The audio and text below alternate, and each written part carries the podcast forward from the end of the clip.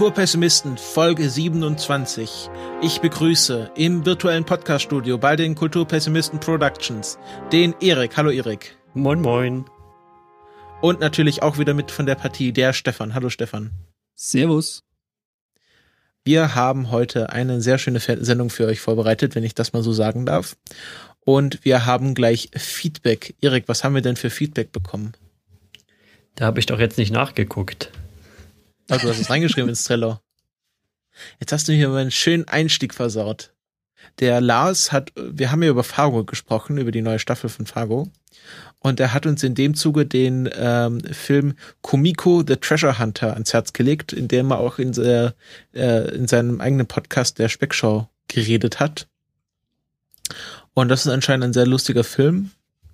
Ähm, um, äh, in welchem Zusammenhang war das jetzt gerade nochmal? Mit Fargo. Ich muss gerade ah, total unvorbereitet. Das ist äh, auch schon die ja. Countdown-Podcast gewesen. Ähm, ah, genau. Die Grundidee des Films ist, dass eine Japanerin, Japanerin glaubt, die Ereignisse im Film Fargo wären real. Dabei spielt Kumiko the Treasure Hunterin mit vielen Klischees wie dem Based on a True Story und so weiter. Ja, klingt nett. Der Clou ist, äh, Kumiko basiert tatsächlich auf wahren Ereignissen, äh, was jedoch nicht auf Fargo was jedoch nicht auf Fargo zutrifft. Genau, das ist die Prämisse also des Films. Quasi so äh, Trueception. Genau, Trueception. Also wir empfehlen den Film Komiko The Treasure Hunter und natürlich auch die entsprechende äh, Speckschau-Folge dazu. Das ist nämlich die Folge 49. Ich fand ja auch das Feedback, was du neulich noch von YouTube vorgelesen hattest, äh, nett. Dummschwätzer, einfach nur ins Kommentarfeld geschrieben. Das sind die äh, YouTube-Dinger, die man, äh, die Kommentare, die man bei YouTube zu erwarten kann. Das ist natürlich ja. Premium. Hm. Ja. Vor allem, wenn man mit Huxilla oder über Axel Stoll oder beides redet. Ja, natürlich. Ich kriege gerade rangetragen, ich sollte mich auf Skype mal ein kleines bisschen runterdrehen, weil ich wohl ein Stück zu laut bin. Was ich hier gerade nicht machen mich, kann. Für mich nicht. Hm. Seltsam. Wer trägt dir denn das an? Äh, anderer Chat. Ich habe da jetzt einfach gerade mal unseren Streaming-Link reingeworfen. Ah, okay, dein Arbeitschat sozusagen. Nee, nee, ist wieder ein anderer. Die können doch mal okay. in den Irk-Chat kommen. Kommt doch mal in den Irk-Chat. Jetzt hier keine, keine Live, keine Live-Geschichten. aber dann bin ich nicht im richtigen Irk-Chat. Ähm, der Christoph ist angeblich ein Stück zu leise, aber egal. Das lassen wir jetzt so. Was? Nein. We are doing it live. Ja, ich bin immer etwas leise. Ich rede jetzt ein bisschen lauter. Ähm, genau. Und eine zweite Nachreichung. Ich glaube, da ist der Erik jetzt so vorbereitet. Erik, welches freudige Ereignis erwartet uns denn? Ja, im Dezember steht ja wieder wie immer der Kongress an und da gibt es jetzt Karten dafür. Die könnt ihr euch jetzt besorgen auf, ja, keine Ahnung, URL habe ich jetzt nicht im Kopf. Ich glaube, Event Sekunde steht natürlich alles in den Shownotes. Ähm, Genau, tickets.events.ccc.de. Und da gibt es wieder natürlich unterschiedliche Preiskategorien. Ihr könnt das, das Standardticket für 90 Euro bekommen, aber ihr könnt auch mehr quasi bezahlen, wenn ihr, wenn ihr den, doof, wenn, wenn, wenn ihr den Kongress etwas supporten wollt. Ähm, ich glaube, dass, äh, dass äh, es gibt ein Supporter 110 für 110 Euro und dann geht es so Supporter 130, 130 Euro und so weiter. Ich glaube, ihr könnt bis 900 Euro zahlen, wenn ihr irgendwie so eine Firma habt, die euch solchen, solchen Spaß finanziert. Ja, es gibt halt noch Silver Premium und Gold Premium und solche Späße. Genau. Und da kriegt man dann was? Da nichts. Das ist einfach, damit man den Kongress unterstützt. Also, oh, cool. ich glaube, 90 Euro ist gerade unter der Grenze, dass es sich rentiert. Ähm, und ich glaube, ab 110 geht's dann los, dass, also wenn du 110 Euro für den Kongress zahlst, dann zahlst du so viel, dass äh, dein, dein also dass der Kongress sich damit finanzieren würde. Und wenn und, du dann mehr zahlst, fängst du dann quasi die Leute mit ab, äh, die nur weniger bezahlen. Genau, es gibt was? ja dann noch dieses mhm. Up-and-Coming-Ticket, was äh, 25 Euro kostet und für Leute unter 18 zur Verfügung steht.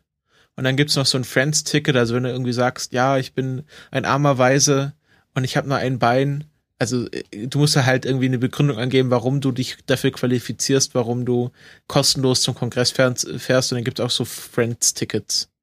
Cool. Und mhm. ähm, genau, die Leute, die halt mehr zahlen, finanzieren halt die Leute, die nicht so viel zahlen können. Finde ich eine schöne Einrichtung. Ja, und genau, die, ich habe jetzt die Freakshow hat halt zum Beispiel zu den Supporter-Tickets schon mal erklärt, dass man das dann eher bei den Firmen durchkriegen würde, wenn das etwas mehr kostet. Dass das dann glaubhafter ist, dass das irgendwie wirklich ein Bildungskongress und so weiter ist. Ja, im Endeffekt, im Endeffekt ist es dann so, dass es bei denen wahrscheinlich dann auf der äh, Steuererklärung äh, irgendwo auftaucht und dann ist das Ja. halt ein Posten und ey, wir haben unsere Leute auf irgendeinen Kongress geschickt, äh, damit die da was lernen. Was haben sie gelernt? Aber das Lockpicken ist- und Hacken.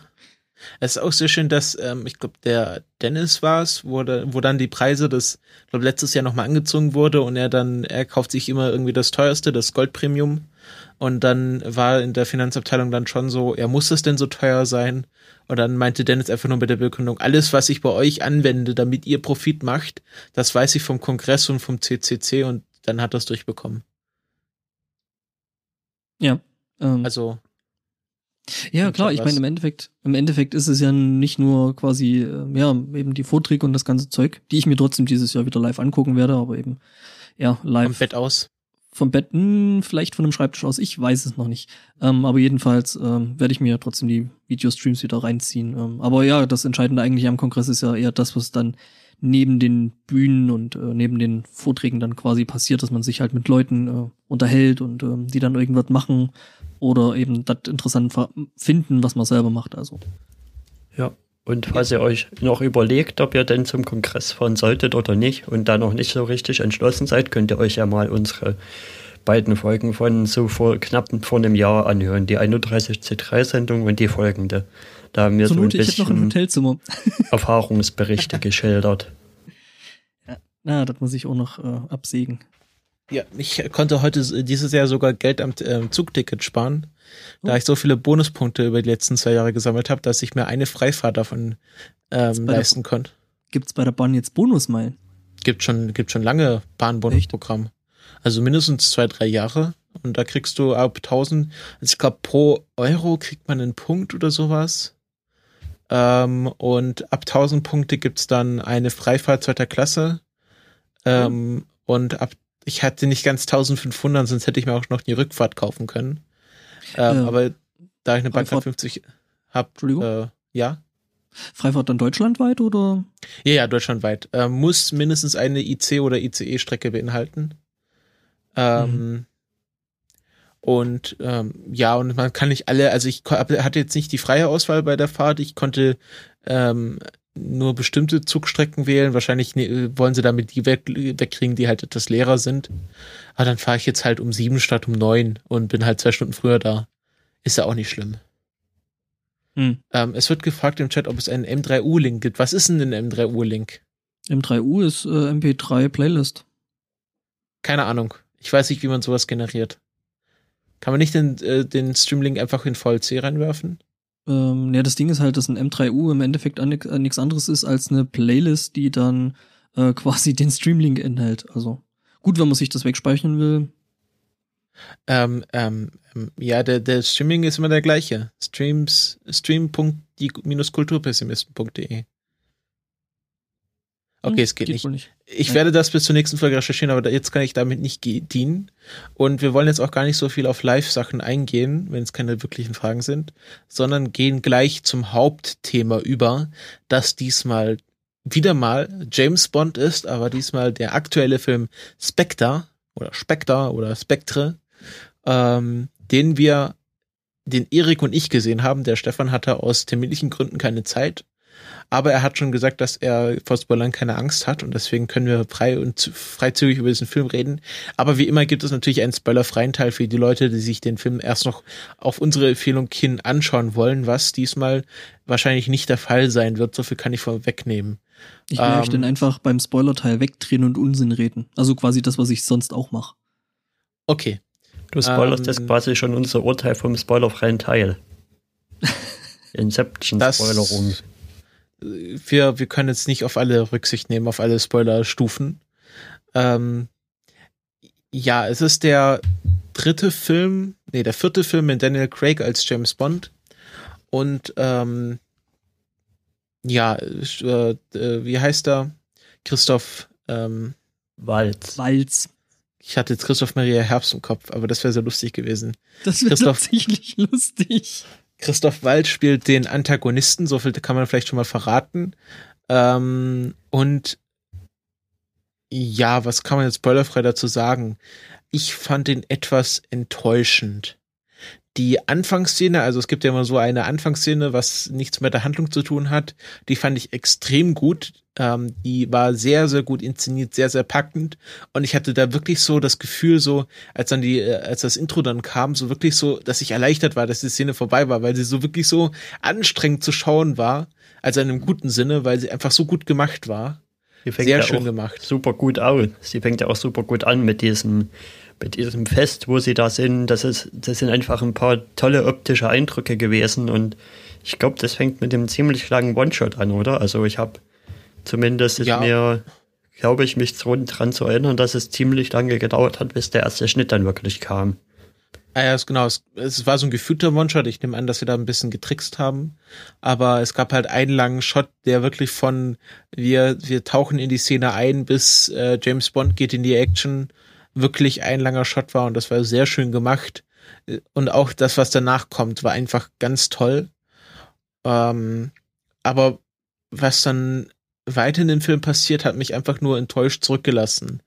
Ähm, Christoph Walz fand ich wirklich die größte Enttäuschung dieses Filmes, weil er im Grunde nur das gemacht hat, was er auch schon bei ähm, Inglourious Bastards oder Django und Jane gemacht hat. Also er hat im Grunde den gleichen Charakter nochmal gespielt. Ähm, also gerade äh, wenn man ihn gegen Hans Lander vergleicht, ist das im Grunde die gleiche Person, nur ein bisschen äh, fader, würde ich sagen. Ja, Erik, wie waren deine Eindrücke jetzt speziell von Christoph Walz?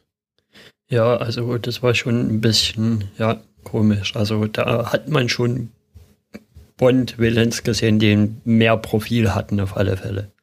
Das war alles so, ja, glatt gebügelt und langweilig irgendwie ja, hat man ja, nicht also, sehr viel gesehen, was noch neu war irgendwie oder was man noch nie davor gesehen hätte.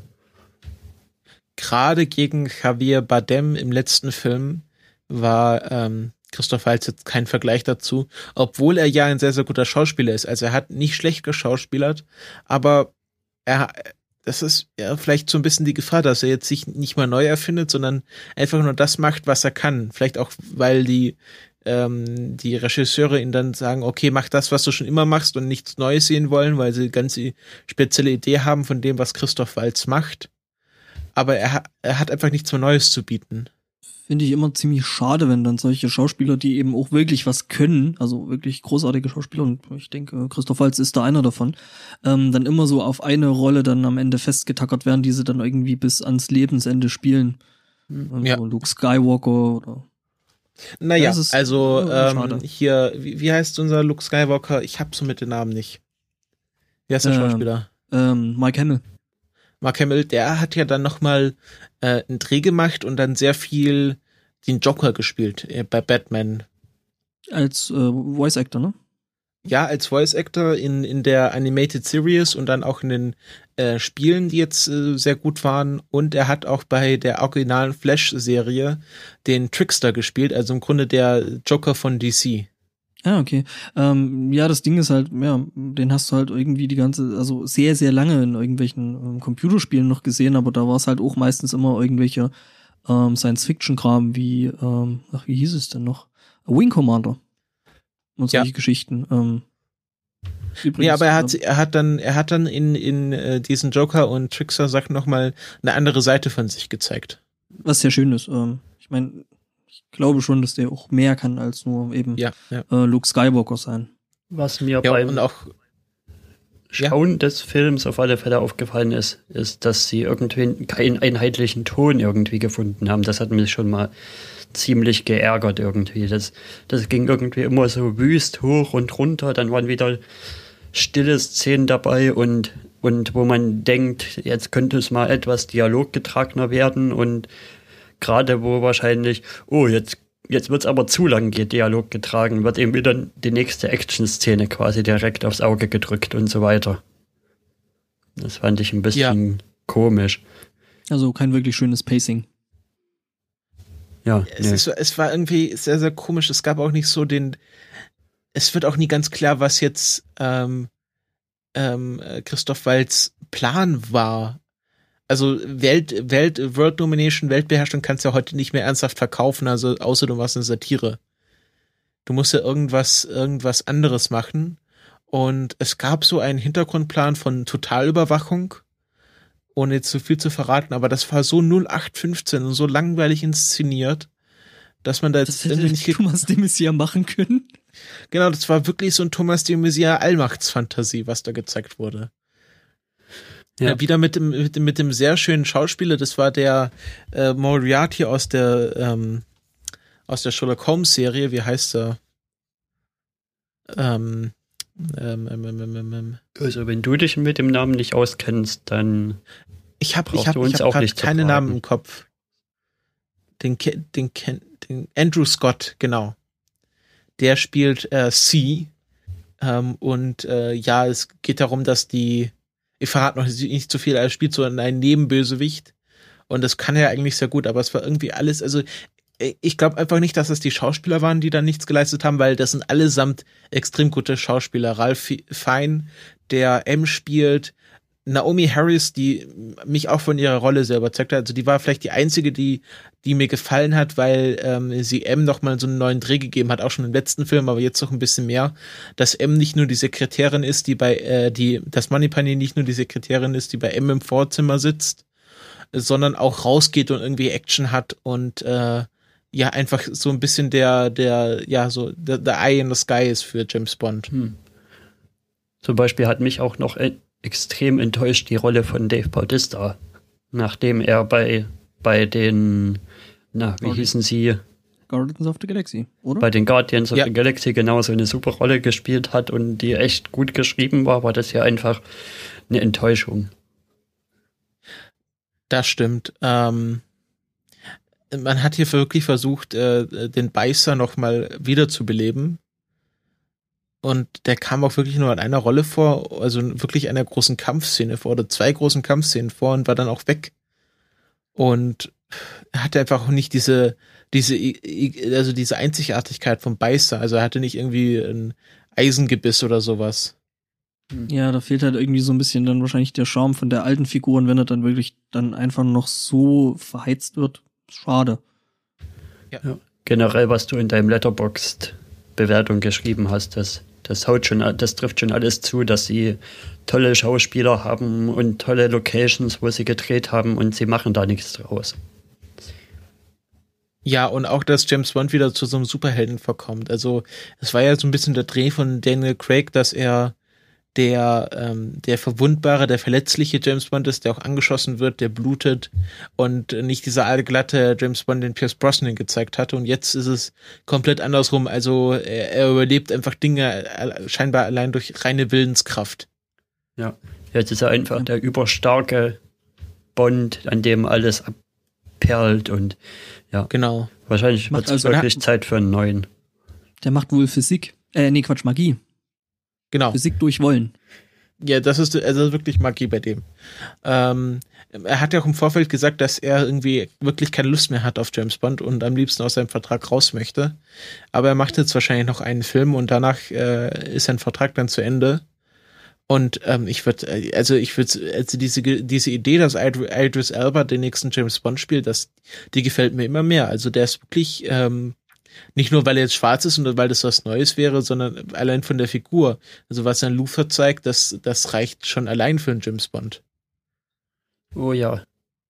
Ich muss die Namen immer erst irgendwie googeln, die du hier um dich rumwirfst.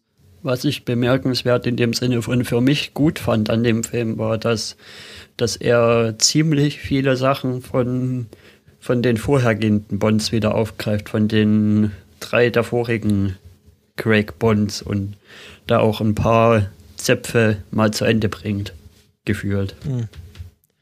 Also das hat mich am meisten gestört von der Handlung des Filmes, dass man da jetzt mit Brechen und Biegen versucht, äh, eine Verbindung zwischen den drei vorhergehenden Bond-Filmen zu schaffen, indem man dann Fotos irgendwie aufhängt und irgendwie ständig die Namen erwähnt. Das war ja in den vorhergehenden Bonds gar nicht so angelegt. Und auf einmal wird es da so auf den Film draufgefropft. Das war äh, sehr ungeschickt gemacht, würde ich sagen. Und ja, es war ungeschickt gemacht, aber man, ich konnte die Intention schon verstehen. Zum Beispiel nach gerade bei Ein Quantum Trost war ja sehr viel offen geblieben und ja, was da noch eine Auflösung gehabt hat, aber es war halt nicht gerade die beste Auflösung. Das war eher so das Lost-Ende Auflösung. Ja, Quantum Trost ist tatsächlich der einzige, den ich nicht gesehen habe, weil, ähm, weil der so schlechte Bewertungen hatte. Es noch nicht die Zeit war, wo ich jeden Film gesehen habe. Ähm, ja. Also ich würde zum spoilerfreien äh, freien Teil nicht mehr viel darüber verlieren wollen. Ähm, es war einfach ein ähm, sehr mittelmäßiger Film. Es war ein guter Actionfilm. Und wenn es kein James Bond-Film gewesen wäre, sondern äh, ein äh, Daniel Craig Agentenfilm, dann mhm. hätte ich den wahrscheinlich auch besser bewertet, aber dadurch, dass er so ein hohes, äh, ja, eine so hohe Erwartung hat, einfach dadurch, dass es James Bond ist, ähm, ist der einfach seinen Erwartungen hinterhergeblieben und ist wirklich schade. Ähm, und ich, ja, es ist, es muss wahrscheinlich wieder was Neues her, weil Daniel Craig, der wird sich jetzt nicht nochmal groß ändern. Ich weiß jetzt auch nicht, wie das weitergehen soll. Also ich, ich finde einfach, es sollte wieder einen ganz neuen, einen ganz neuen Wechsel geben bei James Bond. Davor hatte ich ja schon so ein bisschen gedacht, mh, hm, das Bond-Lied ist aber ganz schön belanglos und langweilig und nicht wirklich angebracht. Aber jetzt, nachdem ich den Film geschaut habe, ist es, ist es genau das richtige Lied für den Film. Belanglos und langweilig und ja. Ja. Also die, die, also ich will gar nicht sagen, dass das an den Schauspielern liegt. Also Daniel Craig ist ein sehr schöner Schauspieler und sehr gut und meinetwegen können auch die ganzen anderen bleiben. Also Ralph Fein als M macht das sehr gut. Äh, der hat so ein bisschen wieder die, den, den Stil von den alten M's, bevor es Judy Dench wurde. Naomi Harris soll auf jeden Fall bleiben. Die ist sehr, sehr gut in ihrer Rolle. Ähm, und Ben Wishaw als Q ist auch sehr gut. Also der passt einfach zeitlich dazu. Ist einfach nicht mehr zeitgemäß, dass so ein Technik-Freak äh, äh, einfach ein alter Mann ist, sondern das sind ja jetzt eher junge Leute. Und ähm, gerade Q, äh, Q und äh, also Naomi Harris und Ben Bishop waren wirklich die Highlights dieses Films, schauspielerisch gesehen. Jetzt kann ich von der Handlung meine These reden. von Anfang von vor ein paar Folgen wieder aufbringen, dass dass wenn man dieses Jahr einen guten Bond-Film sehen will, man eigentlich eher den Mission Impossible-Film sehen will. Weil der, ja. der hat dagegen jetzt einfach gewonnen. Ja, ich hatte leichtes Spiel, aber ich würde sagen, dass Mission Impossible, Mission Impossible Rogue Nation wirklich der bessere Bond dieses Jahr ist.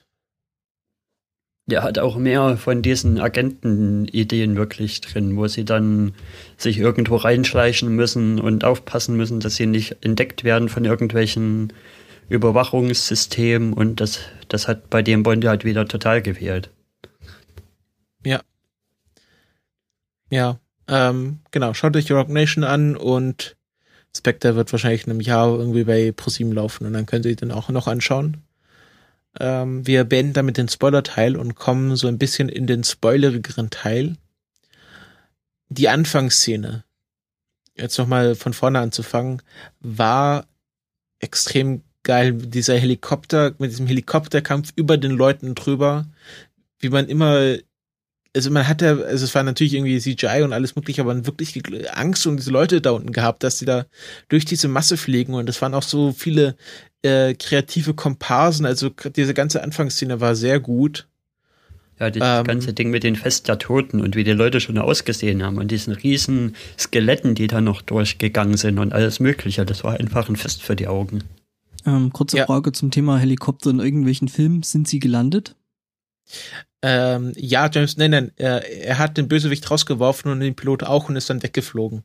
Ja, er hat okay. quasi den Helikopter gehijackt. Ja, okay, genau. weil, weil, äh, ne, also eigentlich ja Helikopter in den meisten Filmen dafür da sind, um ähm, abzustürzen.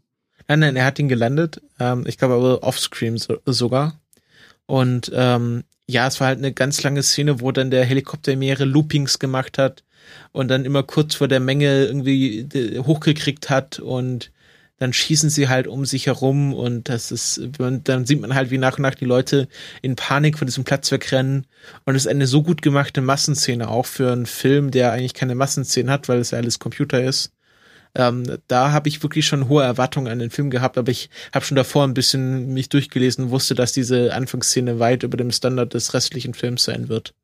Ja. Aber trotzdem war sie sehr gut. Also man kann sich auch nur die ersten zehn Minuten dieses Films anschauen und ist schon sehr gut bedient. Auch diese ganze Sache mit dem Jahr, wo er, wo er den Aufzug hochgeht und dann, wie er es wirklich orchestriert ist, wie er dann über das Dach läuft und dann verschiedenes, verschiedene Dinge einfach als Treppen nimmt und, und sich bis zu dem Fenster stilvoll vorarbeitet und ja, das ist einfach, das ist einfach noch hohe Kunst, wie sie das gemacht haben. Genau. Ähm, dann ist ja, wie geht's weiter nach dem, nach dem Intro? So beeindruckend genau. war der Film. Es, es ist so, dass er dann irgendwie eine Nachricht von, äh, von äh, M bekommt, also Judy Dench, der alten M, die nach ihrem Tod irgendwie so, so diese, kennt man ja dieses Klischee, nach meinem Tod soll diese Nachricht an diese und diese Person geschickt werden. Und wenn du, wenn, wenn sie das sehen, Bond, ist mir etwas zugestoßen. Und sie hat dann nur gesagt, gehen Sie dorthin, töten Sie diesen Mann und ähm, äh, besuchen Sie seine Beerdigung. Und so äh, zieht sie halt dieses, äh, die, diese ganze Geschichte in Gang. Und er tötet diesen Mann. Und auf der Beerdigung trifft er dann äh, Monica Bellucci, also ich weiß nicht mehr, wie, sie, wie ihre Rolle hieß, das bisher älteste Bond-Girl mit 50 Jahren. Wisst ihr, wer es davor war? Ähm, ich glaube, das hatten wir im letzten Podcast doch irgendwie schon mal mit durch, ne? Ja, Honor Blackman in Goldfinger mit 39 Jahren. Ähm, und die war leider nur sehr, sehr kurz im Film zu sehen, was ich schade fand. Sie ist eine sehr gute Schauspielerin. Ja, das wirkt ähm, auch wieder ein bisschen verschenkt. Ja. Und dann kommt eine der wenigen guten Szenen des restlichen Films, nämlich die Szene, wo das Treffen stattfindet. Also dieses, es ist fast schon klischeehaft, aber es wirkt so ein bisschen erinnert an diese alten Set-Designs von, ähm, wer ist der, Ken, Ken Adams, ähm, der diese großen Sets früher designt hat bei James Bond. Und so wirkt diese Szene ein bisschen. Das ist ein langer Tisch. Die Leute sitzen so ein bisschen im schummrig Dunkeln und sie besprechen so, ja, wir treiben die AIDS-Medikamente hoch und Kinderarbeit und Drogenhandel. Also es ist wirklich, wie man sich Spectre als, als, äh, als Verbrechensorganisation vorstellt. Und dann kommt halt das erste Mal Christoph Walz, er heißt da noch Hans Oberhauser, tritt auf und man sieht ihn nur, die ganze Zeit ist sein Gesicht im Dunkeln. Und, ähm, er, und er spricht dann irgendwie und dann wird, ähm, es tritt ja Javier Badem, äh, nicht, ähm, hier äh, Dave Bautista auf und tötet gleich einen anderen. Und dann kommt diese Szene, wo er dann äh, äh, zu erkennen gibt, dass er ganze Zeit weiß, dass James Bond ihn beobachtet hat und dann sieht man das erste Mal sein Gesicht und er sagt so Kuckuck und das ist so typisch Christoph Waltz, aber in dem Moment noch sehr gut und äh, einfach eine sehr gut gemachte Szene. Ja, würde ich hier herausheben. Ja, das ist gut gemacht in der ganzen Szene und auch dieses, dieses Subtile zum Teil. Ja. Ähm, es tritt dann noch ein zweites Bond, also er, er trifft dann einen alten Bösewicht aus äh, äh Quantum of Solace, Solace wieder, Mr. White. Genau, Mr. Oder? White. Genau, der, der irgendwie ähm, dann sagt, okay, ähm, ich helfe ihnen, aber sie müssen meine Tochter beschützen. Ähm, also da wird so ein Rückgriff auf den, äh, den vorletzten Bond-Film getrieben, um das zweite Bond-Girl oder das, das Haupt-Bond-Girl dieses Filmes einzuführen, nämlich Leia Seydoux, ähm, die die Tochter von Mr. White spielt und in einer Klinik in den Bergen ähm, sich mehr oder weniger versteckt und dort als Doktorin arbeitet und sie müssen dann vor ähm, vor den Bösewichtern fliehen und äh, genau sie wird dann äh, sie wird dann gekidnappt und James Bond verfolgt sie in einem, in einem Flugzeug und es gibt eine wilde Verfolgungsjagd zwischen Flugzeug und Land Rover, äh, was damit endet, dass das Flugzeug nach und nach zerlegt wird. Ähm, ja, das und war, dann durch eine Alpenhütte durchgerauscht wird. Ja, das war sehr nett. Ähm, und dann begibt sie sich auf so eine Art Schnitzel. Ich erzähle es hier so nach, damit der Stefan auch was äh, versteht. Ähm, dann begeben sie sich so auf eine Art Schnitzeljagd nach, nach äh, wo? Tang, Tangi, Tangier. Ähm, also nach Marokko, wo sie dann ähm, den nächsten Hinweis finden. Also es geht dann halt immer weiter und irgendwann sind sie dann im Geheimversteck von Hans Oberhauser und ähm, er gibt sich dann als Blofeld zu erkennen und sie kommen dann entkommen und das ist halt das große Finale. Also es ist alles so sehr, sehr, sehr straightforward. Also es geht ziemlich schnell voran. Es gibt irgendwie keine Nebenhandlungen oder Rückgriffe. Die einzige Nebenhandlung ist die Geschichte, dass ähm, äh, Andrew Scott als C äh, die M, also die Doppel-Null-Abteilung auflösen möchte. Weil er sagt, also diese Doppel-Null-Agenten, dass wir da wirklich Menschen hinschicken, das ist total veraltet. Diese ganzen Ermordungen, das können auch Drohnen für uns übernehmen. Und ähm, er möchte halt so ein Netzwerk von totaler Überwachung aufstellen, ja. wo mehrere Geheimdienste ähm, zusammenarbeiten. Es gibt dann die, glaube ich, Seven Eyes, also in Anlehnung als sie an die Five Nine Eyes, die es ja schon gibt. Nine Eyes, genau. Die Five Eyes gibt's ja wirklich. Und äh, der große Plan ist dann, ein gro eine große Zentrale in London zu, London zu haben, wo alle Informationen von neuen Geheimdiensten überall auf der Welt zusammenlaufen und faktisch totale Überwachung stattfindet. Ja, und natürlich ist, ja, ist, Das ist ja wirklich der wichtige Subplot. Genau, und natürlich ist äh, äh, C nur ein, ein Handlanger von Hans Oberhauser, also Blofeld, und es ist ein, echt ein sehr persönlicher Racheplan, weil äh, stellt sich dann heraus, dass ähm, äh, James Bond seine Eltern ja verloren hat und dann von vom Vater von Hans Oberhauser quasi adoptiert wird. Und ähm, ja, und dann stirbt er und man findet heraus, dass, dass Hans Oberhausen umgebracht hat, weil er neidisch auf äh, James Bond war, dass irgendwie sein Vater da ihm weggenommen hat. Und der ganze Plan geht echt nur darum, sich an James Bond zu rächen. Und das allein ist schon so Schwachsinn. Also, dass es so ein, einfach nur ein ganz doofer Racheplan war und nicht irgendwie was, wir bauen eine Basis auf dem Mond und starten dort eine neue Rasse, sondern einfach so langweilig und so banal für einen James Bond Film, dass man ja, dass man am Schluss einfach enttäuscht ist. Ja. Und du hast, hast ja gerade so ein bisschen den Weg nachgezeichnet, wo sie, wo sie so langsam auf die Schliche kommen. Und da ist ja zum Beispiel diese eine Szene in diesem, in dem Zug, die da relativ lang ist. Was für mich auch nochmal so ein Paradebeispiel dafür ist, dass sie den Ton nicht so richtig gefunden haben. Weil wo sie dann Warum? in stilvollen Kleidungen da in diesem, in diesem ja fast schon Orient, Orient anmutenden Zug sitzen in dem Abteil und und sich dann Drinks bestellen, wo man, wo, wo ich dann gedacht habe, okay, jetzt kommt erstmal eine ruhigere, eine ruhigere Dialog, Dialogsequenz, wo es einfach schön aussieht und dann kommt direkt in der nächsten Sekunde wieder einer reingestolpert und es muss wieder eine Actionsequenz draus werden und mm, naja, das fand ich alles ein bisschen weiß ich nicht, ob das alles sein musste. Ja. Also ich, ich, ja, ich würde jetzt sagen, es ist halt einfach ein mittelmäßiger James Bond. Es gibt noch eine Szene, die ich wahnsinnig aufgeregt hat. Am Schluss, wo er aus dem Gebäude springen muss mit Lea Seydoux und irgendwie die Bombe in fünf Minuten explodiert, äh, fünf Sekunden explodiert und er einfach runterspringt und magischerweise von irgendeinem Netz aufgefangen wird aus dem 20. Stock. Zumindest hat man das wenigstens davor schon gesehen und er hat es auch schon Ja, aber es ist trotzdem, trotzdem also auch selbst für einen James Bond Film ist es einfach Schwachsinn gewesen. Ja.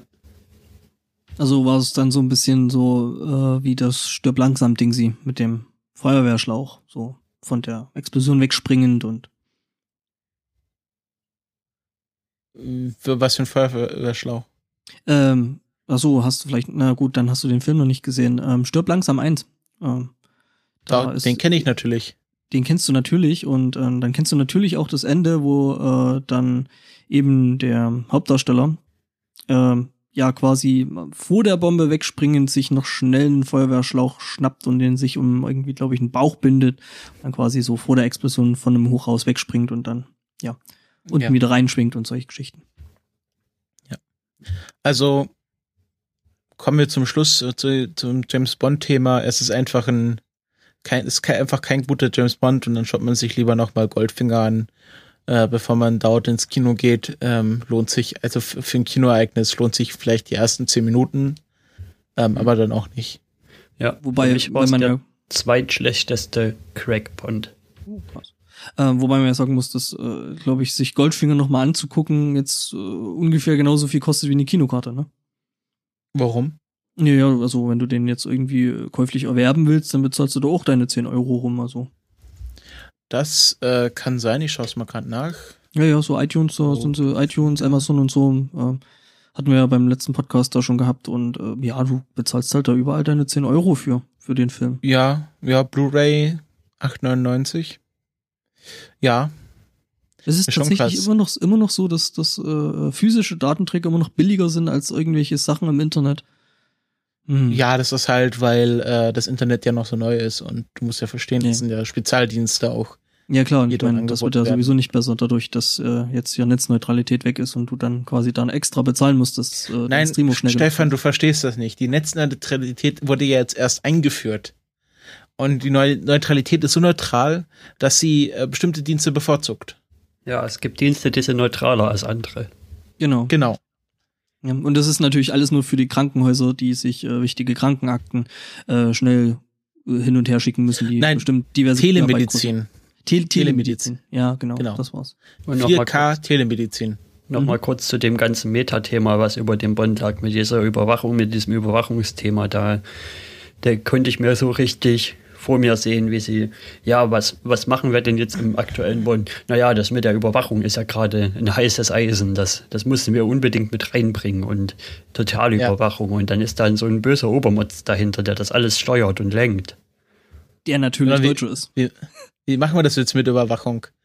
Ähm, ja, dann, dann treffen sich halt einfach alle Geheimdienste und schließen sich zusammen. Super, nehmen wir. Nächster, nächster Tagesordnungspunkt.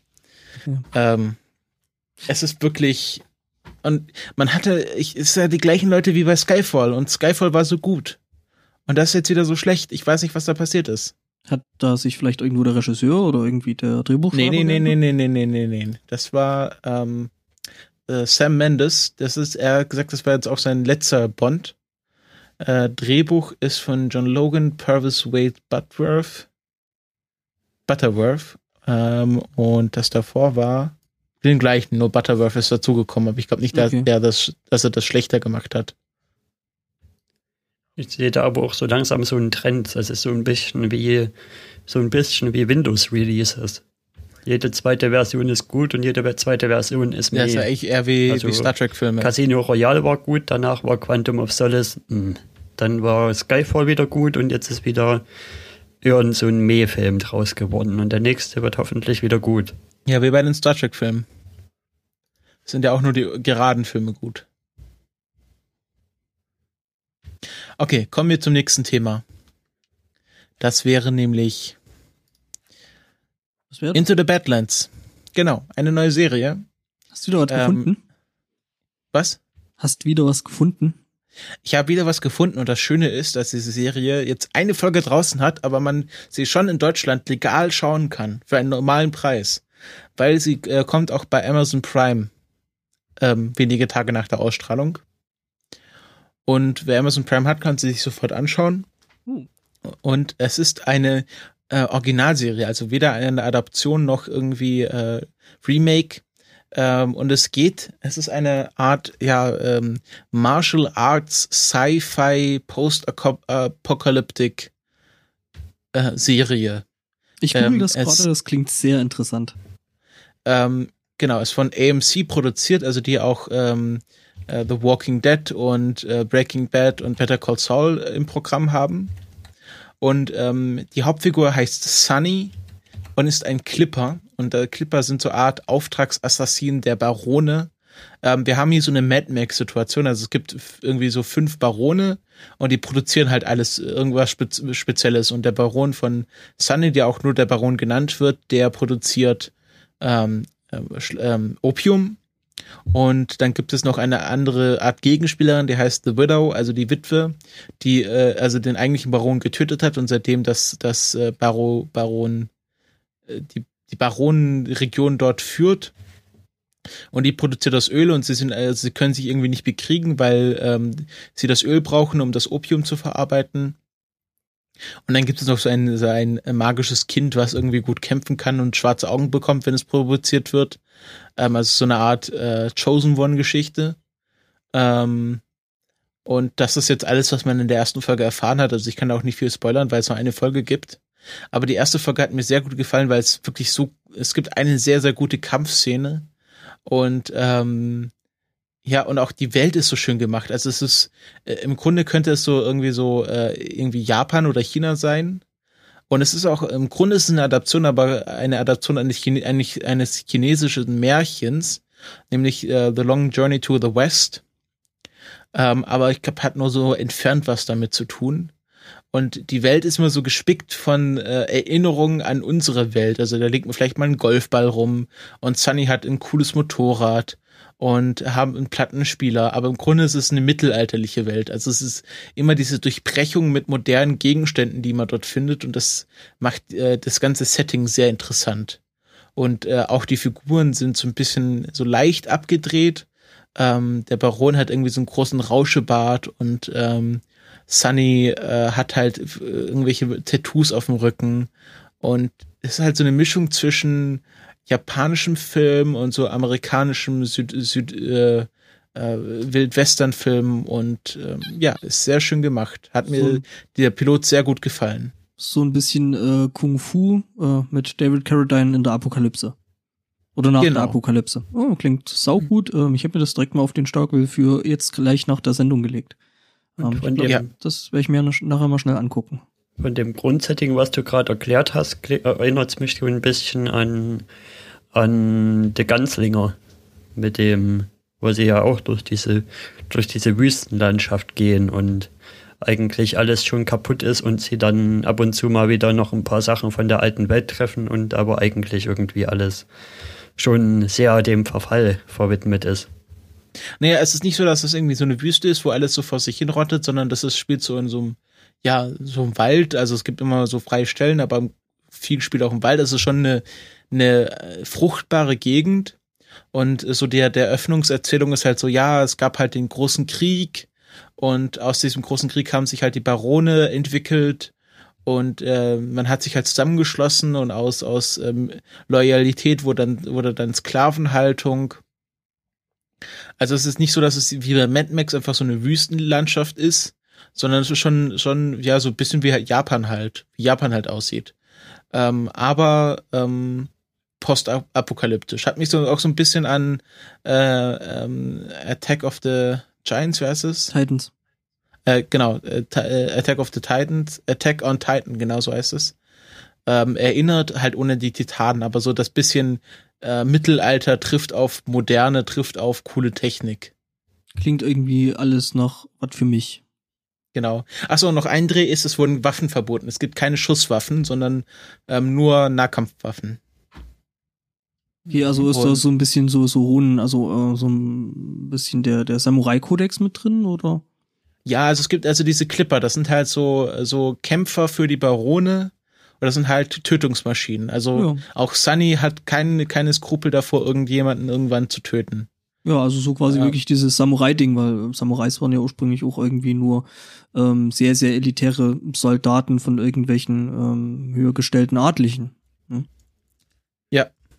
Und der und, Kampfstil, ist das so ein Martial Arts Zeug oder? Ja, ja, ganz stark. Also man, er, er kämpft halt mit so einem, hat halt so ein großes, ja, so ein Samurai-Schwert ist es nicht, aber halt so ein großes ne? Schwert. Also ja, ja, Bild her, ja, Katana. Katana. Ja, ähm, und ähm, genau, man sieht auch so, wie dann diese, ist dieser klassische Shot, wenn er auf den Hof fährt und dann trainieren halt dort diese ganzen Kämpfer im Gleichschritt und immer so eins, zwei und dann machen sie halt ihre Kampfbewegungen. Und ähm, ja, also hat mich sehr beeindruckt. Und ich hatte halt erst Angst, das hier vorzustellen, aber dann habe ich gesehen, dass es jetzt auch auf Netflix Deutsch, ähm, auf Amazon Instant Deutschland kommt und das finde ich sehr gut. Also das merken wir jetzt wirklich wieder immer mehr solche Sachen auch sofort nach Deutschland kommen. Ja, kann man nur befürworten, ne? Ja, also schöne dann Vorstellung, klingt echt sau interessant. Wie gesagt, gucke ich mir ja. dann nachher. Ähm, und wir gehen jetzt weiter im Trello. Und da kommt jetzt äh, die Trailer-Show, wenn ich mich nicht alles täuscht. Genau. Mhm. Und als ersten Trailer haben wir den neuen Warcraft-Trailer, also vom Warcraft-Film, der Trailer.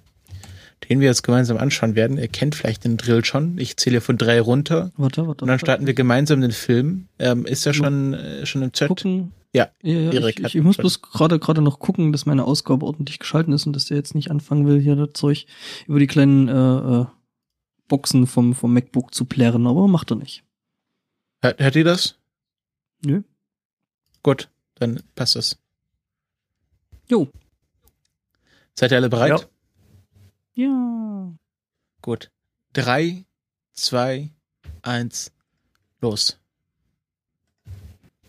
Das ist ja wirklich so ein Film, wo ich sehr gespannt drauf bin, wie der so wird. Mhm. Ist auf jeden Fall ein sehr, sehr interessantes Franchise und da jetzt einen Film draus zu machen, Ist ja auch schon ein Film, der sehr lange erwartet wird. Das sieht schon alles super ich gut bin halt aus. auch echt gespannt. Ich bin halt echt gespannt, was Blizzard draus macht. Ne? Ich meine, die äh, Cutscenes und so das Zeug, das ist ja eh schon immer so ein Ding von Blizzard gewesen. Klatsch.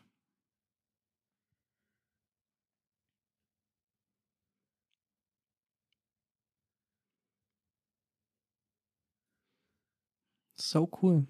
Ich fühle mich da schon so ein bisschen zurückversetzt, so Warcraft 1, 2 und 3. Und das sieht alles so ja, gut aus. So, also die, Mhm. die Orks sind äh, in das Land gekommen, um dort irgendwie Platz zu finden, oder was ist das? Ja, erkläre ich dir gleich nochmal. Viele haben ja kritisiert, dass es zu sehr CGI und Computergrafik ist, aber ich glaub mal, wenn das ein Film machen kann, dann der Film hier. Weil das passe dann eher noch auf diese ganze Spielthematik.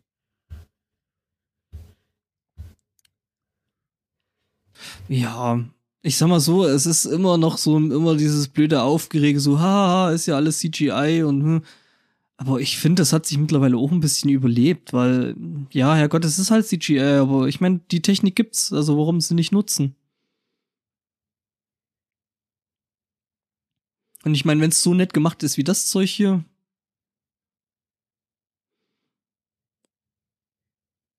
Und ehrlich gesagt glaube ich noch nicht mal, dass der Trailer jetzt in der finalen Fidelity ist.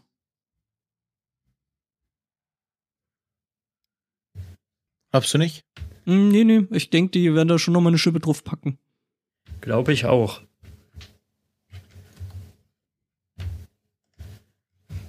Also kurz für dich hier, Christopher, die, die grundlegende Story ist, dass es da die Welt gibt, die heißt Trainer und da kommen halt zum Beispiel die Orks her.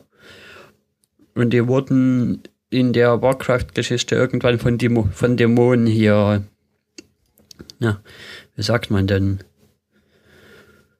von Dämonen verführt und haben, haben Dämonenblut gesoffen und sind deswegen quasi verderbt worden. Und dann wollten sie halt immer mehr Macht Genau. und mehr Macht gewinnen und irgendwann war ganz Trainer schon ausgebeutet und sie mussten halt Portale bauen, um, um andere Welten quasi zu, zu überrennen. Und hier haben sie ja dann halt ein Portal nach Azeroth eröffnet und versuchen das zu überrennen. Und darum geht's quasi in dem Film dann. Okay. Ähm, ja, also so ein bisschen war dem, war dem, war mir die Geschichte auch bekannt.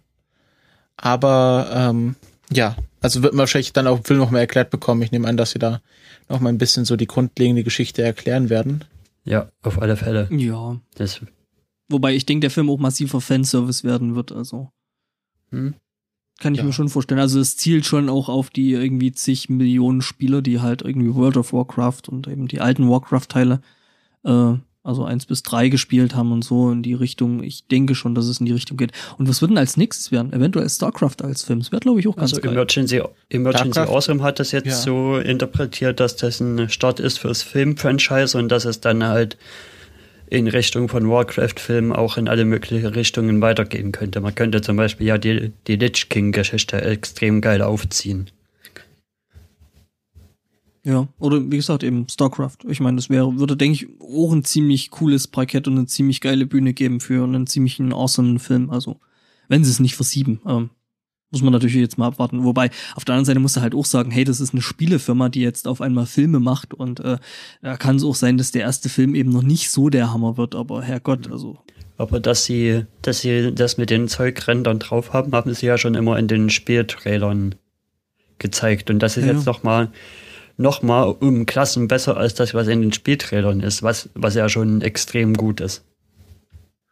Wobei, äh, dass das nicht immer gut gehen muss, ähm, hat man ja bei Square Enix gesehen, ne? die sich ja fast mit dem Spirit Within ähm, komplett aufs, auf den Bauch gelegt haben und äh, daran ja quasi fast pleite gegangen wären. Und der Film hat unheimlich viel Geld gekostet. Der Film war, fand ich, unglaublich gut gemacht. Teilweise echt atemberaubend, aber ähm, ja, äh, war halt jetzt nicht so erfolgreich. Also Blizzard ist da jetzt nicht die erste Spielefirma, die sich auf dem Film Obwohl ich glaube, bei Blizzard wird das nicht passieren, das ist into big to fail. Ja, die haben halt einfach äh, genügend Kohle in der Hinterhand, äh, wobei ich meine, äh, Square Enix jetzt auch nicht un irgendwie unbedingt ein finanzielles Leichtgewicht gewesen sind zu dem Zeitpunkt, als sie das gestemmt haben. Also von daher mit dem Final Fantasy Zeug und so, und die haben ja gerade in, in, in Japan haben die ja noch sehr viel mehr am Start, als wir hier in Europa und teilweise in den USA auch äh, mitkriegen. Ja. Also ja, ich es sind halt wahrscheinlich für viele Leute gewohnt, diese starke, der starke Einsatz von CGI, aber für, für so eine Thematik wird schon passen. Also, ähm, wo ich vorhin gemeint habe, so, dass das wahrscheinlich noch nicht die, die finale Fidelity vielleicht ist. Ich habe jetzt gerade die ganze Zeit überlegt, was mich an den Orks gestört hat. Und? Ja. Äh, ich bin jetzt drauf gekommen. Die sehen zu glatt aus. Die sehen nicht aus, wie ich mir einen Ork vorstelle. Ich stelle mir da dann, ja, vielleicht auch so mehr so in Richtung eben die Herr der Ringe Ork. Also jetzt mal von der ganzen körperlichen Statur vielleicht abgesehen, aber die sahen mir einfach von der ganzen Haut, von den Gesichtern, von allem drum und dran irgendwie viel zu, noch viel zu glatt aus irgendwie. Ich stelle mir sowas wirklich mit, mit, mit irgendwelchen Narben und, und halt äh, nicht so eine perfekt glatte Haut wie bei dem einen Ork da, der da wohl der Hauptork ist, ähm, sondern da, da stelle ich mir einfach mehr Struktur, mehr Verbrauchtes, mehr, mehr, mehr, mehr Dreck. Ja, aber was du halt auch bedenken musst, ist, dass bei Herr der Ringe die Orks ein bisschen anders angelegt sind. Das sind ja bei Herr der Ringe wirklich so verdorbene Kreaturen, die, ja, ich glaube, das sind verdorbene Elben, oder? Bei Herr der Ringe. Ja, ja, das sind verdorbene Elben, die ähm, quasi, ähm, ähm, also nicht Sauron, sondern das quasi sein Vorgänger, äh, was einer der, der, der Hochelben gewesen ist, ähm, ähm, der, der, ach, das, ich wusste sowas mal. Ähm, ja, ähm, quasi verführt worden, äh, also auch so so eine ähnliche Geschichte, so verführt Ja. worden und zum Bösen gekehrt und das sind dann, die haben sich unter Das der sind Erde. einfach Nee, aber ich meine, ich meine einfach, einfach, ähm, kaputte, Ja, verkrüppelte diese- Viecher diese- sind das ja bei Herr der Ringe. Und bei Ja. Warcraft sind die ja ein bisschen anders angelegt. Da sind es ja wirklich, da ist das ja wirklich eine stolze Rasse, so, so zu sehen. ja schon, mit, aber es sind Krieger. mit Kriegsehre und allem möglichen, was da dran steckt. Ja, ja, genau. Genau, aber das ist genau mein Punkt. Das sind halt Krieger. Und die sahen mir dafür einfach zu unkaputt aus. Also einfach, ich stelle mir da Narben vor irgendwie und äh, solche Geschichten Ja. mehr. Stimmt. Ähm, also, ne? Also wird auf jeden Fall, denke ich, interessant. Ich denke, der, der wird auch, denke ich, ganz hübsch anzuschauen sein, der Film. Und ähm, ist auch wieder so ein Ding, wo ich mir auch gut vorstellen kann, dass ich da ins Kino gehe. Mhm.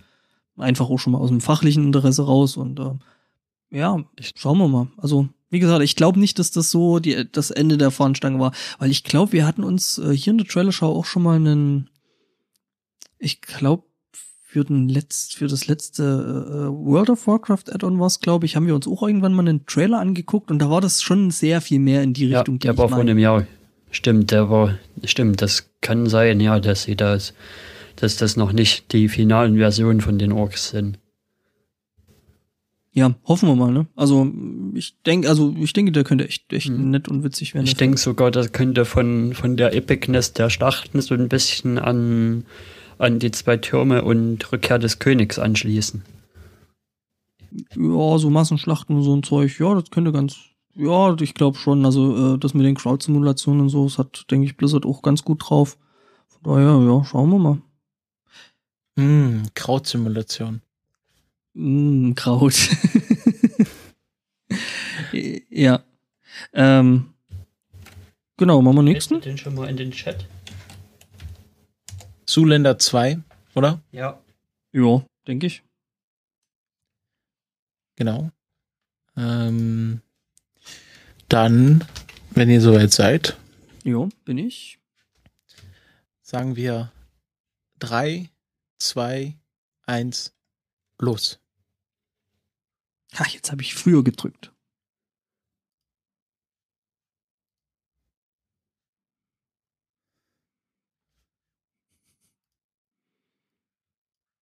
Ich finde dieses blöde Duckface so geil. 2001 war das sogar schon.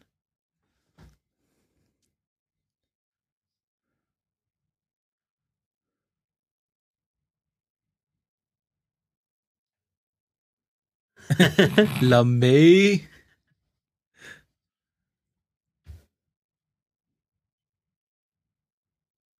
Das Benedict Cumberbatch. Oh, geil.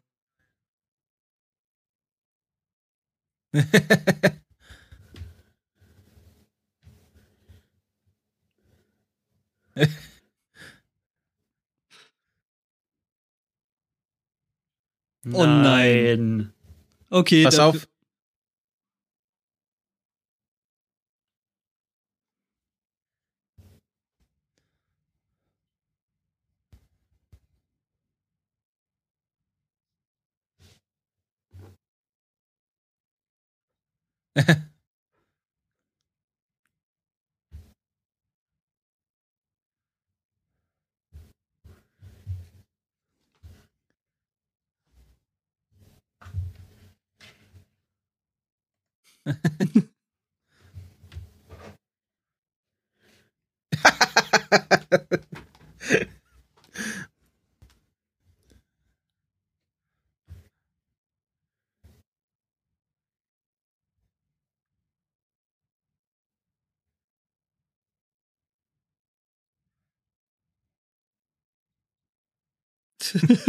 Um Gottes Willen. Der Auftritt von Will Ferrell ist so geil.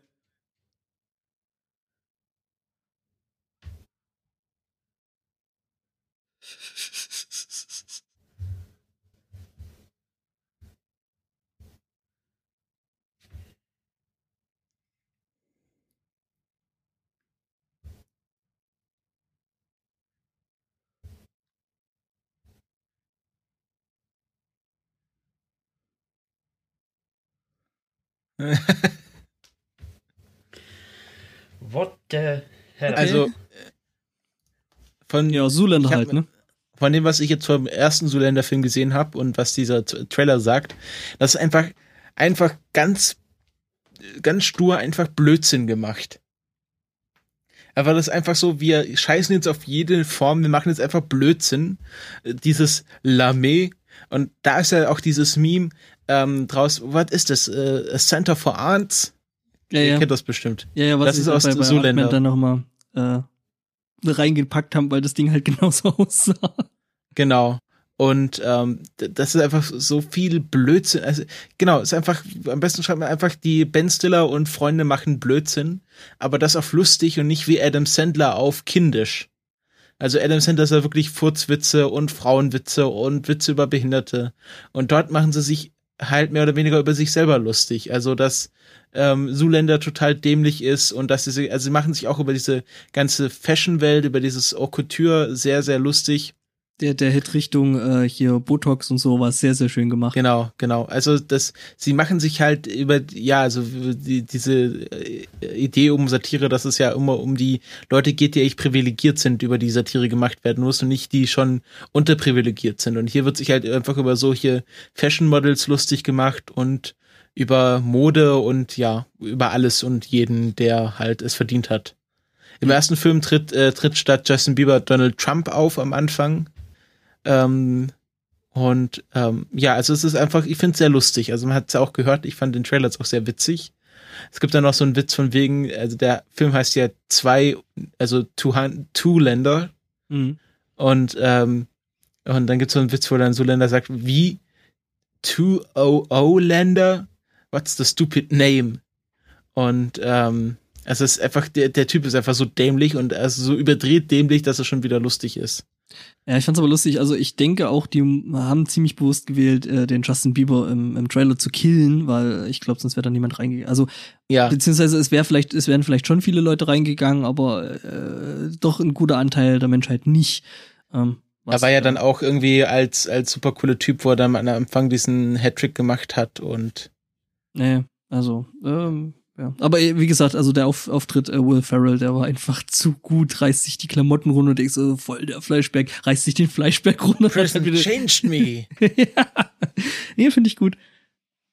Also vielleicht jetzt nicht unbedingt ein Film, den man im Kino sehen muss, aber ich denke auf, auf DVD oder halt dann im Streamingdienst äh, der Wahl, äh, glaube ich, ganz witzig so für einen Abend.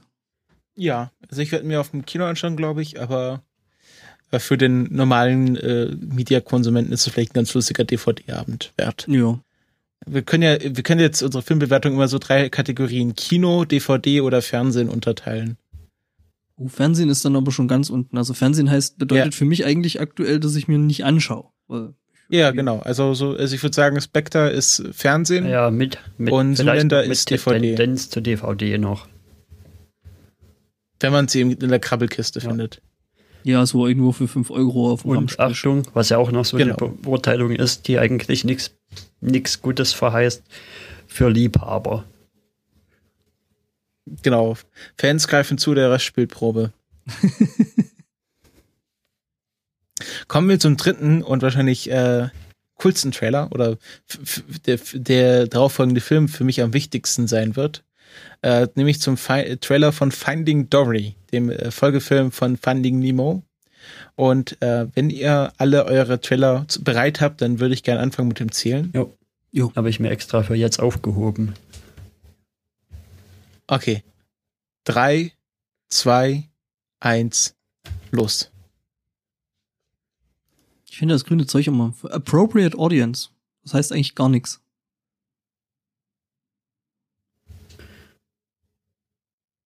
Schon das Thema. Ja, das ist sehr schön.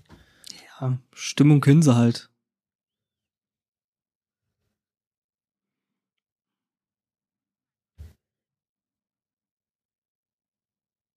Oh, schon jetzt fast wieder Tränen.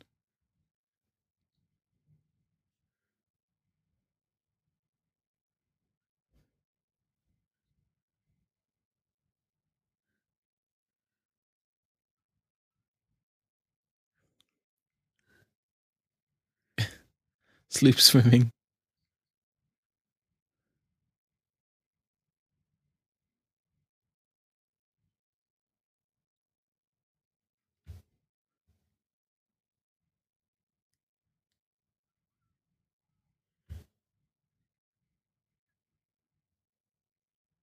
Weiß man eigentlich, wer die dann im Deutschen widersprechen wird?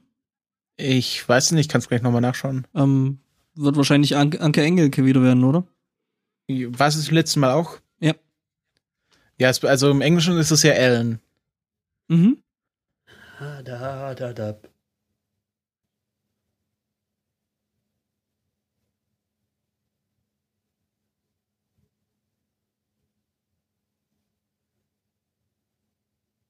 Halbes Jahr noch. Just keep swimming, just keep swimming, swimming, swimming. Ja, finde ich halt auch schön, dass der Trailer jetzt eigentlich noch überhaupt nichts weiter gezeigt Ja. hat. Ja, also diese Muss Geschichte um Doris Familie wurde ja schon äh, im letzten Film so hintergründig angedeutet. Also es ist Mhm. jetzt nichts, was man jetzt nicht erahnt hätte, wenn man äh, nicht, aha nicht nicht ahnen könnte, wenn man ähm, wenn man jetzt nicht äh, den letzten Film gesehen hat. Und ja, also äh, es gab ja gerade diese Radio-Nukular-Folge zu Pixar, die man sich mal anhören kann. Die ist sehr, also sie haben sehr ausführlich über alle Pixar-Filme gesprochen. Irre sympathisch. Und äh, äh, in meiner Meinung und auch in der Meinung kam Finding Nemo sehr gut weg. Ähm, Ja, ist ein schöner Das ist Film. einfach, das ist einer der Filme meiner Kindheit. Der kam halt zum richtigen Zeitpunkt und hat mich damals wirklich weggeflasht. Also du, ich war doch bedeutend älter als du zu der Zeit und ähm, ich finde den trotzdem ein bisschen schön. Also gut, ich bin da generell ja, ähm, ich mag Pixar-Filme, so bis auf Cars, ähm, der ein bisschen irgendwie groß äh, ein Ausreißer gewesen ist, und es sind eigentlich alle Pixar-Filme schön. Also mir Ja. würde jetzt spontan keiner einfallen, wo ich sage, oh, der ist totaler Scheiß, bis auf Cars. Mhm. Und selbst der hat Und seine netten Seiten, also selbst der ist nicht komplett scheiße. Sie haben ja mit Toy Story 2 und Toy Story 3 gezeigt, dass sie auch Sequels sehr gut machen können. Ja, klar. Also Ja, das ist, das ist ja bei DreamWorks etwas anders. Die kriegen das mit den Sequels nicht immer so hin. Aber ähm, Pixar, die, wenn die was machen, dann machen die das einfach gut. Das ist einfach so. Das ist einfach, kommt einfach was Gutes bei raus. Auch wenn es nicht immer top ist, wie Cars, aber es ist immer gut. Ja, siehst Und du, also auch- Cars 2 Ja. gab's ja auch und Obwohl ich How to Train Your Dragon 2 Das- jetzt auch nicht so schlecht fand, wie ich befürchtet habe. Also der war auch gut, bis sehr gut. Ja, aber ich rede jetzt eher hier von den ganzen Shrek-Nachfolgern. oh ja, die wurden schlimmer. Also der, der zweite war ja noch ganz witzig, aber dann wurde es echt uch. Ja, der zweite war noch super, Mhm. den habe ich sogar noch als DVD. Und Ja. da gibt's ja auch, also, also DreamWorks macht ja im laufenden Band Nachfolge. Es gibt ja irgendwie von den Madagaskar gab's ja, glaube ich, drei Filme und dann auch mal die, den Pinguine-Film.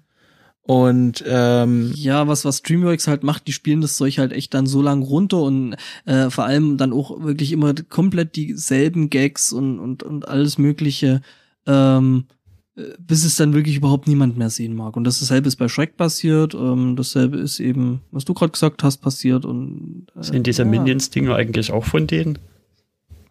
Äh, das ist DreamWorks, ja. Ja.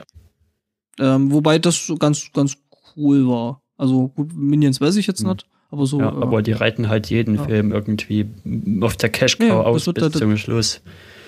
Ja, genau, das ist ähnlich, ähnlich eben wie bei Madagaskar. Da, da gab es dann eben nochmal die Auskopplung mit den, Pinguin, äh, genau. mit den, mit den Pinguinen und dann gibt's irgendwo noch eine Cartoonserie, die irgendwie dieselben Figuren hat, aber im Großen und Ganzen nicht so sauber und so gut produziert ist wie der, wie der Kinofilm, was ja logisch ist. Ähm, und dann gibt's halt nochmal eine Auskopplung von irgendwelchen Figuren, siehe Pinguine, siehe Minions, äh, bla. Ähm, ich hoffe mal drauf, dass dann, äh, äh, wie dann äh, Incredibles 2 wird. Also auch ein Film, auf den ja, das ist echt auch sehr, so ein sehr, Spezialfall. ja, ja, das ist Pixar. Also ist, Da ja, kommt ja aber auch erst in zwei Jahren oder so, Incredibles 2. ja, ja, ähm, die lassen sich halt, äh, das ist vielleicht auch der Punkt, äh, ich glaube, äh, dass, dass, dass äh, Pixar sich da vielleicht auch einfach mehr Zeit lässt dann für die Fortsetzung, wo dann vielleicht auch mal der Hype ein bisschen weg ist. Ich meine, wie lange äh, es äh, findet Nemo jetzt her? Ja, das ist ja auch schon ein Stück. Äh, daher? äh, Zwölf Ja, Jahre, siehst ich du. glaube 2003 war Findet Nemo. Krass, schon so lange wieder her. Ähm, ja, also, ne? Und ich meine, wie lange hat Shrek 2 gedauert? Das hat vielleicht irgendwie drei, vier, fünf Jahre gedauert. Also will ich mich jetzt nicht drauf festnageln lassen, aber ja, und dann ähm, ja, ich denke, ich denke, dass, dass ja, also dass, dass, dass da DreamWorks einfach sehr viel mehr die Franchises einfach auch totreitet. Wo ich mich wirklich auch lange drüber gewundert habe, über mich selbst, ist, ich bin ja in die Phase so ein bisschen ins Kino reingewachsen, als das gerade alles angefangen hat mit den, mit den Animationsfilmen, mit den 3D-animierten Filmen. Wo dann Mhm. Toy Story kam und Ice Age und Shrek Mhm. und all die ganzen Sachen, die, die das, wo das quasi noch eine Neuheit war und irgendwie hatte ich dann immer so, schon wieder so ein komischer Animationsfilm und wird denn jetzt irgendwann alles so blöd animiert sein und gar nichts mehr Zeichentrick und irgendwie hat mir das zuerst gar nicht so gefallen. Ich musste mich da erst Ja, einfinden und wahrscheinlich haben die bei Nukular da auch die Begründung geliefert, warum mir das am Anfang nicht so gefallen hat, was einfach kälter wirkt, was einfach noch nicht so perfekt gerendert ist, weil, weil es ja Ja. zu der Zeit wahrscheinlich auch Zu- noch gar nicht so dem- gut ging. Ja, ja, zu dem Zeitpunkt, ne, muss man ja auch dazu sagen. Ich meine, wenn man sich jetzt solches Zeug anguckt wie Ab, also oben in Deutsch, ähm, Ja, ja, also das ist halt dann einfach toll und äh, Pixar, also man muss ja dazu auch sagen, dass Pixar äh, die komplette Industrie mit dem, was sie da gemacht haben, sei es jetzt irgendwelche Algorithmen, äh, sei es äh, irgendwelche Sachen, wie man bestimmte Dinge macht, ähm, rein von der technischen Seite auch äh, wirklich revolutioniert hat. Und ich muss ja sagen, ich habe damals auch Toy Story 1 äh, äh, im, im Kino gesehen und ich muss wirklich sagen, dass das auch ein Teil davon äh, ist, warum ich jetzt eben den Job mache, den ich jetzt mache. So anstrengender ist, aber äh, ähm, ja, das war halt so irgendwie so, boah, sowas kann man mit einem Computer machen, so sowas. Also ich habe vorher schon mal so ein bisschen 3D-Zeug angepackt gehabt und so, ja, sitzt halt in einem Zimmer, hast vielleicht auch nicht unbedingt die besten Möglichkeiten, da damals noch äh, irgendwie so Lernmaterial zu solchem Zeug äh, zu bekommen, beziehungsweise oh, es war auch schwierig überhaupt, da mal so 3D gerendertes Zeug zu sehen und dann war das halt einfach ein kompletter Kinofilm, der mich damals äh, halt einfach komplett weggehauen hat. Und ähm, ja, äh, wie gesagt, also Pixar hat, hat da wirklich sehr, sehr viel bewegt mit den Leuten, die da äh, arbeiten, beziehungsweise auch gearbeitet haben. Und ähm, die sind da halt einfach immer noch der Klassenprimus. Ähm, äh, äh, Ding, ähm, DreamWorks, die haben da schon wirklich massiv aufgeholt. Ich meine, es gab ja damals den Schatzplaneten, was dann halt irgendwie so ein Mix aus ja, gezeichnetem Trickfilm. Der Schatzplanet war super. Der war super, der war echt gut gemacht. Also ich fand den auch super, so von Figuren her und alles. Ähm, ja. Ja. So ein Mix-Ding haben sie ja, Ich so ein auch nicht, dass Mix-Ding haben sie ja bei den Zeichentrickfilmen dann auch öfter gemacht. Ich glaube, Adantis war da der erste, wo sie das so probiert haben. Nee, König der Löwen. König der Löwen war, war bei Disney so der erste, wo das reinkam. Ähm, die Szene, wo äh, die Knus den Mufasa platt trampeln. Das war 3D. Ja. Mhm. Aber wieder was gelernt. Oder ähm, Miyasa ähm, ähm, Studio Ghibli zum Beispiel, ähm, Miyazaki, äh, ähm, das wandelnde Schloss. Da gibt's, wenn man sich da die äh, DVD besorgt, ähm, ich weiß gar nicht, ob das die normale DVD-Edition ist oder die äh, etwas mehr Richtung Sammler geht, ähm, da gibt's doch einen ziemlich ähm, ausufernden Teil, wie die da quasi 3D-Technik mit mit äh, dem ganzen ja, traditionellen gezeichneten Anime zusammen getackert haben, was sie sehr, sehr schön gemacht haben, finde ich. Also das mit den Computern in, in irgendwelchen ähm, Zeichentrick, das gibt schon eine ganze Weile eigentlich.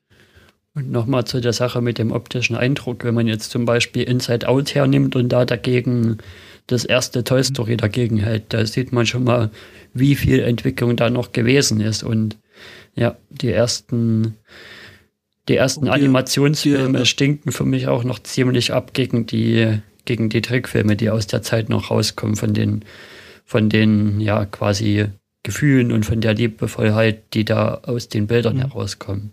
Da war einfach mehr Ähm, Wärme guck in den das- Zeichentrickfilmen noch drin. Guck dir das Gary's Game an. Ja. Mhm. Also dieses, ja, wo, der, wo Appa da mit sich selbst äh, Ding spielt, ähm, Schach spielt. Und ähm, die Figur taucht ja später nochmal auf. Äh, in Toy Ja. Story. Ich glaube in der 2. Und zwar ist das die Figur, die ähm, den Woody wieder fit macht. Mhm. Mhm. Okay. Ja.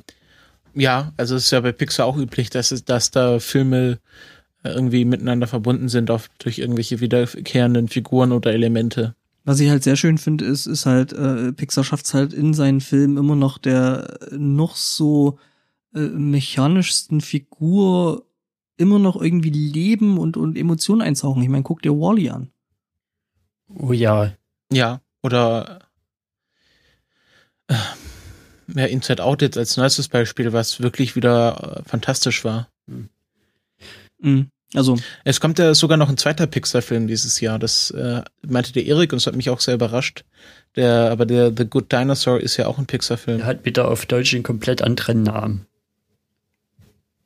Wie heißt auf Äh, Deutsch? ich weiß nicht mehr, Mardo und Spike oder sowas. okay. Ja. Gut. Dino. So.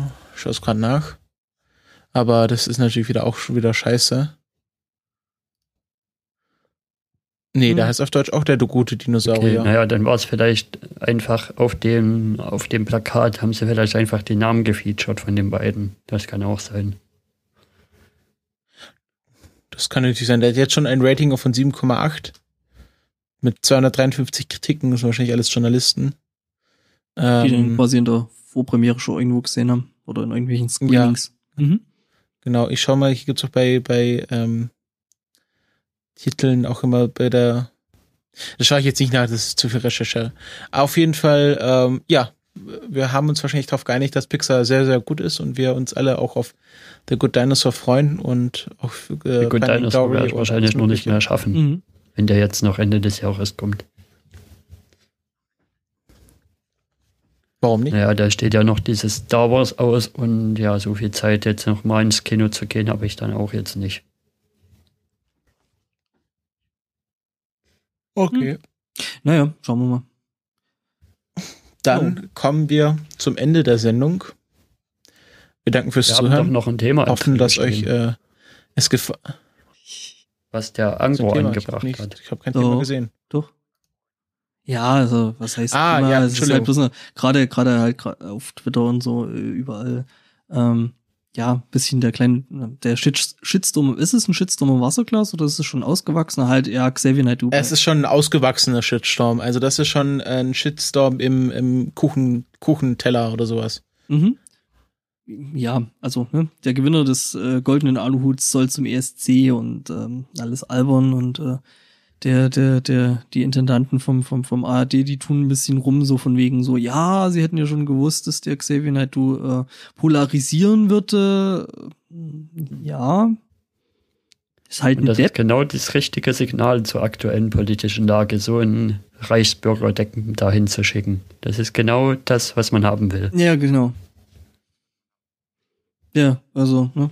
Irgendwie so Deppen, die irgendwo in, in, in Paris Scheiße bauen und äh, ja, sehr, sehr viele andere Menschen bloß aufgrund, weil sie sich einen religiösen Anstrich geben, äh, äh, da doch massiven Verruf bringen. Ähm, ja, und wir haben halt die Deppen, hm. die ja, eh fernab von jeglicher Realität leben und äh, irgendwie Esoterik und, und, und irgendwelchen ja, nationalistischen Müll von sich geben und solche Leute schickst du dann noch zu so einem Sing-Contest. Äh, nee, muss nicht sein. Ja. Ja, ähm, es gibt ein sehr schönes Interview bei Radio 1, was wir verlinken können, ähm, wo der Unterhaltungschef der ARD, nämlich Thomas Schreiber heißt er, äh, sehr schön vom Moderator ins Kreuz hergenommen wurde. Die Eröffnungsfrage ist, ähm, ja, äh, Simon Du hat ja den goldenen Aluhut gewonnen. Ist er damit ein Gewinnertyp? Und so geht das halt das ganze Interview weiter. Und ähm, der Moderator ist auch ziemlich also der ist ziemlich hart zu dem, dann ähm, hat man halt dieses statische Rauschen, wenn das Telefon klingelt.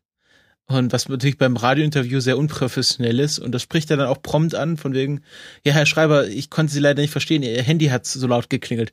Ja, ich hatte gerade einen wichtigen Anruf bekommen. Also der Thomas Schreiber ist wirklich total, also ich weiß nicht, was schlimmer wäre, ob ob die Leute, die das entschieden haben, es nicht wussten oder es ihnen egal war, wer oder was Xavier Naidoo ist. Also ich glaube, beides wäre wär sehr schlimm, wenn die, äh, wenn, wenn das so wäre. Uiui. Und dabei ist das Radio 1 ja auch ein öffentlich-rechtlich, ne? Ist ja ein Teil vom RBB. Ja, es gab auch schon Kommentare aus äh, der aus der ARD heraus. Also es, ich habe hier gerade aktuell ein Statement der ähm, von Patrick Gensing, der bei Panorama angestellt ist. Also das, der gehört ja sogar noch zum NDR, der ja diesen deutschen ESC-Teil äh, verantwortet und der ein sehr langes Kommentar dazu geschrieben hat, warum für ihn das ein falsches Signal sagen, ist. Mit dem Stunt haben sie also es gibt es auch schon In-house-Kritik davon. Ja. Ja, Mit dem Stunt haben sie sich auf alle Fälle für den Goodwin Award nominiert. Goodwins Law des Hitler-Vergleichs. Goodwins Law. Mhm. Ja, ja nee. es ist auf jeden Fall ein ziemlich, ziemlich äh, einfach eine dumme Entscheidung. Und ähm, ja, ich finde es halt gut, dass es da, es ist eigentlich schade, dass es der NDR macht, weil der hat eigentlich diese ganzen guten investigativen Form Formate wie Panorama oder ähm, ZAP oder auch Extra 3, was ja auch im Grunde investigativ ist, aber halt auf eine lustige Ebene. Ähm, und ja, und ich finde es auch schön, dass die jetzt auch Kritik äh, von sich geben, obwohl sie ja im Grunde im gleichen Haus arbeiten. Also das ist hm. Es ist einfach schon kein äh, scheiße Sturm im Wasserglas mehr, sondern wirklich, da kommt wirklich Kritik von allen Seiten, auf den Thomas Schreiber äh, so ein bisschen das abtut, als ja, das sind ja nur diese bösen Menschen im Internet und das ist ja, kann man, muss man ja alles nicht ernst nehmen. Ja. Aber da kommt auch wirklich Kritik von wirklich. Und wahrscheinlich wirklich haben sie Seiten. auch wirklich ja, das bewusst gemacht, dass es dieses Jahr nicht mit Zuschauervotum war, weil das wäre nie bei einem Zuschauervotum durchgekommen. Niemals, never ever. Äh, weiß ich nicht. Ähm, ich weiß nicht, ob, ja, das, das, das Ding ist halt, äh, wir, das Thema wäre halt viel länger da gewesen. Das Ding ist halt, äh, ich habe mich heute auf Arbeit äh, mit ein paar Leuten drüber unterhalten, meine dann so, äh, hab dann auch so, ich meine so, ja, hier so albern und so, Xavier Naidoo, ESC und bla. Und ähm, meinen dann auch Leute so, ja, was ist denn mit dem, äh, was hast du denn jetzt gegen den? Ähm, meinen dann so, ja, hier wegen äh, religiös und bla. Ich so, nee, gar nicht.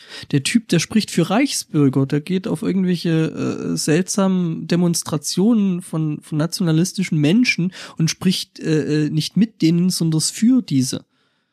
Ähm, ja, das fanden die dann auch interessant, meinen dann so, ja, gar nicht mitge mitbekommen und so, ja, dann muss das, das natürlich nicht, nicht sein. Und ich glaube ehrlich gesagt nicht, dass das noch so sehr in der öffentlichen Wahrnehmung ist, was der Typ da eigentlich alles für einen Blödsinn verzapft. Das Lustige ist, ich wusste ja bis heute nicht mal, dass er nicht mal, dass er so super religiös ist. Ich wusste nur dieses Reichsbürger-Ding von ihm. Ja, das mit dem super religiös ist, hat er ja selbst in seiner Musik breitgetreten, äh, wo es Ja, aber die habe ich ja nie gehört. Ah, gut, du hörst nicht so viel Musik, ähm, aber man ist da wirklich zeitweise Gar nicht so nicht, viel Seven I Do. Also, ich weiß gar nicht mehr, wer es gewesen ist, der, äh, der Xavier Naidoo als, als den winselnden Wanderprediger bezeichnet hat. Ist Wahrscheinlich Holgi, ne? war denn das? Ist sie, Nee, nee, nee, nee, der winselnde Wanderprediger kommt von jemand anders. Ähm, es kann sogar Ingo Appelt gewesen sein. Ähm, ja, der hat das da halt auch so, also seine, seine, seine Gesinnung äh, da in, in einem Maße breit getreten, wo ich sage, gut, okay, das muss jetzt nicht unbedingt sein. Ähm, wo es dann eben auch so schon so ein bisschen diese Richtung ähm, dieser Neuevangelikalen ging.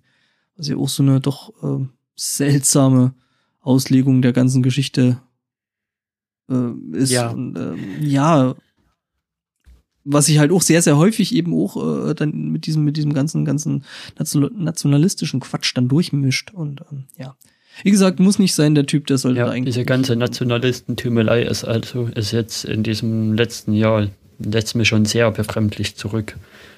Und da kann ich auch noch mal kurz hier, was ich sehr interessante Gedanken zu dem gesamten Thema fand, war in der aktuellen NSFW-Folge. Die, die fände ich einfach extrem hörenswert, wo sie dann gegen Ende nochmal so auf die Gesamtwettsituation blicken und ja, da ihre Gedanken darlegen, die beide sehr durchdacht sind und es mal wirklich auf den Punkt bringen, sowohl Tim als auch Holgi. Das ist, das ist für mich fast die beste NSFW-Folge, die sie da gebracht haben aktuell. Die habe ich noch nicht mal gehört. Naja. Ja, wer ist Wäre jetzt vielleicht äh, ein Zeitpunkt. Ja, ja, sollte ich mal wieder. Hm. Ja, damit oh. haben sie auch nochmal eine neue Tiefe gekriegt, weil, weil sie sich jetzt etwas, etwas sehr von ihrem bisherigen Muster wirklich abgelöst haben mit dem, ja, wir sind ja eher so die lustigen Spaßmacher und, und gucken irgendwelche Meme-Videos an. Sie haben zwar ein Meme-Video drin gehabt, das mit diesem Chili-Contest, aber sie sind einfach sehr viel ernsthafter jetzt geworden und das hat mir sehr gut gefallen. Ja, ich denke, ja. ich denke, das war auch das mit den Meme-Videos gucken und alles und haha und so, das ist, glaube ich, auch einfach, äh, ist doch wesentlich einfacher als eine zweiwöchige Sendung ständig mit irgendwelchen ähm, doch anderen Content zu befüllen. Ja, ich meine, beide haben da irgendwie ihre vielen hundert Projekte oder zig Projekte, hundert sind es vielleicht nicht, aber ähm, ja, und dann ist es halt auch immer anstrengend. Also ja, und ich finde, ich, ich finde es nach wie vor, die Pausen tun NSFW, die langen Pausen tun NSFW wirklich richtig gut. Aber äh, Stefan, du weißt aber, dass ähm, Holger nur eine Kunstfigur von Tim Pritlove ist. Stimmt. Stimmt, stimmt. Und ähm, in, es bei NSFW ist es halt immer ein Schauspieler, der dort angestellt wird. Und Tim meinte ja, dass die Flatter-Einnahmen zurückgehen und seit die Flatter-Einnahmen zurückgehen, musste auch NSFW äh, zurückgestellt werden, weil er sich einfach nicht mehr diesen Schauspieler Und deswegen musste auch der Blue Moon dran okay. glauben. Deswegen, hat, deswegen, ja, deswegen nimmt Holgi auch ab, weil er hat halt einfach nichts mehr zu essen. Der geht nicht. Ja, der Schauspieler halt. Ja, ja. Ja, ja, genau. Weil, ich meine, dem ist ja damit schon eine große Einnahmequelle ne, weggebrochen. Das überschneidet sich auch ja, mit der Tim. alten Verschwörungstheorie, dass Holger Klein gar nicht Holger Klein in Wirklichkeit heißt. Weil es halt einfach bloß ein Schauspieler ist. Sondern? Ja, das stimmt. Also, ja, das ist klar. Ein Holger Klein Schauspieler. Wobei ich muss ja sagen muss, der, der Kader wirklich sagen, es ist wirklich Commitment da, was sie da betreibt. Ja, ja, wobei ich ja sagen muss, also mit der Geschichte mit der, mit der Lindenstraße und so, ne, da haben sie es schon ein bisschen rausgegeben, finde ich. Ja, oder dass auf dem, auf dem äh, Kongress mehrere Schauspieler ja. rumliefen. Ja. Das war, das ist natürlich so ein 24-Stunden-Ding, aber da muss man sich mit den Schichten auch abstimmen. Ja, ja, klar. Und nicht gleichzeitig. Also das ist dann schon, ne? Ja, das ist schon offensichtlich dann. Okay, damit beenden wir diese Folge jetzt wirklich. Und wir danken allen Flatterern, die ähm, geflattert haben äh, für unsere letzten Folgen. Ich hatte das ein bisschen einschlafen lassen mit dem Vorlesen, aber wir danken zum Beispiel dem Viermal W, dem, wer ist denn da noch alles? genau, dem Saluzin, Netzleser, Tobi Yu. Genau, wir danken allen Flatterern und bei Flatter geht es ja auch wieder voran. Es soll ja bald äh, alles, alles besser werden und man kann jetzt per Banktransfer Geld hin und her schieben. Und ähm, ja, es geht aufwärts. Oh, Flatter ist jetzt es doch ist nicht nicht alles so gut. schlecht. Und genau, Flatter ist nicht tot, sondern nur so Was? halbtot. Zuckt noch. Ähm, wir verabschieden uns von unseren Live- und zeitsouveränen Hörern und sagen bis zum nächsten Mal. Nicht vergessen, nächstes Mal besprechen wir Nightmare Before Christmas. Ähm, schaut euch Ja, an den Film schön an, er ist gut und gute Nacht. Tschüss. Ciao.